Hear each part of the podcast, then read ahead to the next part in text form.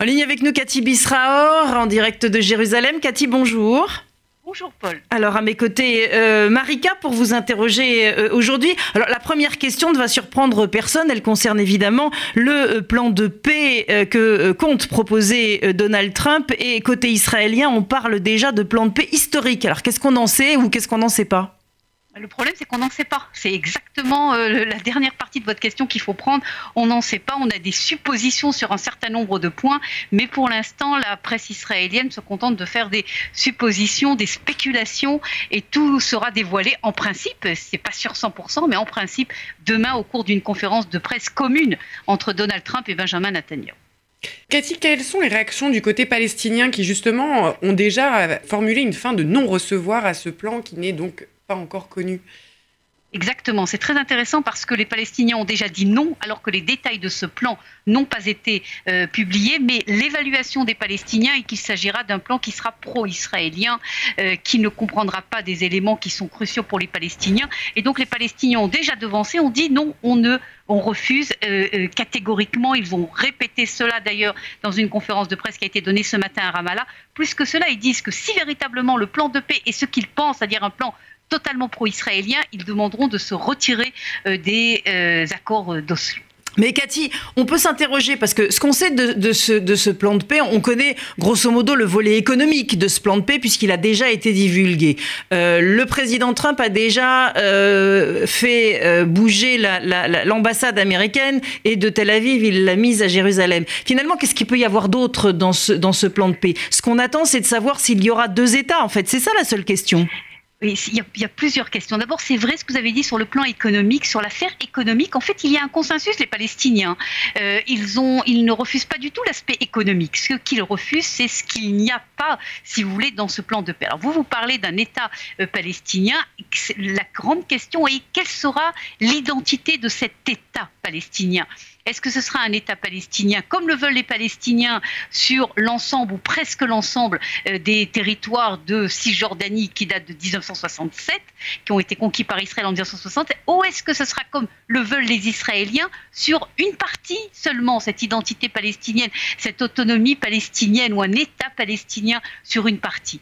Et l'évaluation que l'on fait aujourd'hui, c'est que Donald Trump a été en direction de la position euh, traditionnelle israélienne et notamment celle de Benjamin Netanyahu, qui est d'ailleurs la même celle de Benny Gantz, à savoir euh, une, entité palestinienne, qu'on l'appelle État ou autonomie, elle ne sera que sur une partie, apparemment même sur une petite partie de la Cisjordanie. Et c'est ce point-là euh, qui euh, fait que les Palestiniens refusent catégoriquement. Si vous me permettez, Paul, il y a un autre aspect très intéressant dans le monde arabe, c'est la position du roi Abdallah de Jordanie, qui lui aussi n'a pas tous les détails de ce plan. Et voilà que le roi Abdallah sort avec une euh, conférence de presse, avec une déclaration euh, euh, intempestive en disant déjà nous disons non et non catégoriquement à ce plan.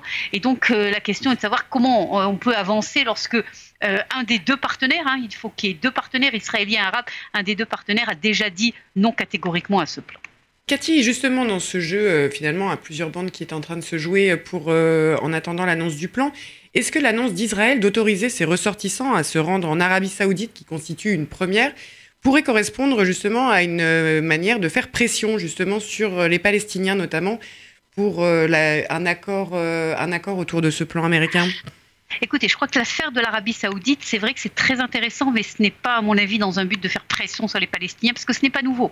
En fait, l'idée de Trump, qui est l'idée de Benjamin Netanyahou, est de savoir un lien, si vous voulez, très étroit entre Israël et le monde arabe sunnites ou les pays arabes, entre guillemets, je dis modérés, type de l'Arabie saoudite, en tout cas les pays arabes qui ont des liens euh, d'intérêt avec euh, les États-Unis, et d'isoler, si vous voulez, l'affaire palestinienne. Face justement également isoler totalement le monde chiite avec l'Iran, le Hezbollah, etc. Et donc ça ne peut pas, si vous voulez, faire pression sur les Palestiniens, mais c'est intéressant, en effet, comme vous l'avez dit, cette déclaration de possibilité de se rendre en Arabie saoudite, qui évidemment a été acceptée de toute évidence également par euh, les Saoudiens, parce que ça confirme, si vous voulez, que euh, le plan de Donald Trump, il va d'un côté euh, essayer de trouver une solution avec les Palestiniens, mais d'un autre côté, renforcer le lien entre Israël et ce monde arabe justement euh, sunnite. Alors moi j'ai une question, euh, Cathy, qui euh, touche plus particulièrement Donald Trump.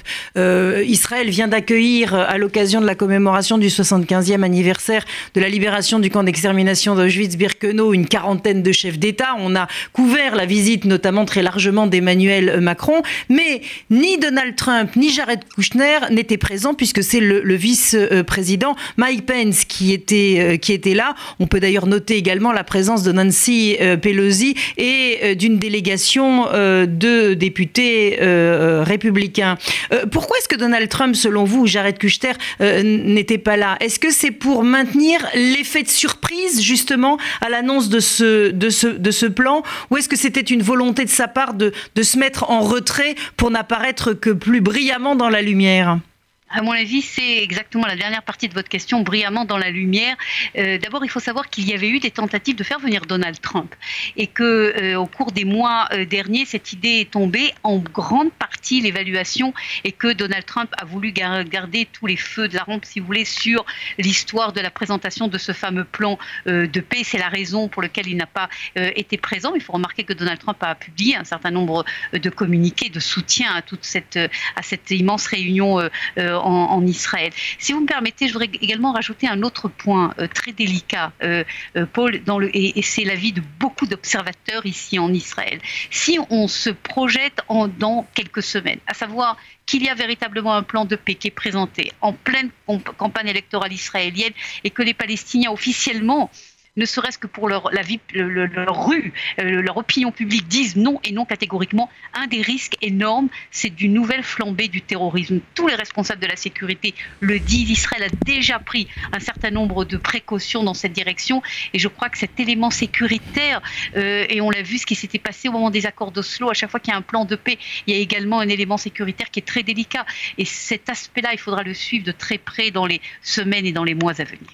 Cathy, euh, par ailleurs, peut-on considérer que euh, justement il s'agit d'une suite logique aux commémorations qui ont eu lieu euh, justement ces trois derniers jours pour la libération du camp d'Auschwitz, que la prise de parole aux Pays-Bas du Premier ministre qui a reconnu et présenté ses excuses pour la première fois euh, au nom du gouvernement néerlandais pour les victimes de la Shoah?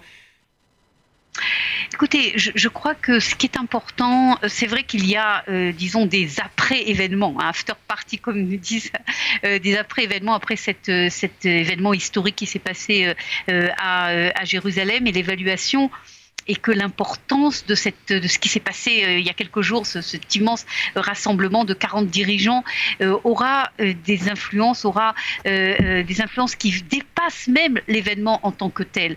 D'abord, sur la lutte contre l'antisémitisme, sur la lutte pour la mémoire et le travail sur la mémoire, mais également d'une certaine manière sur le rayonnement de l'État d'Israël.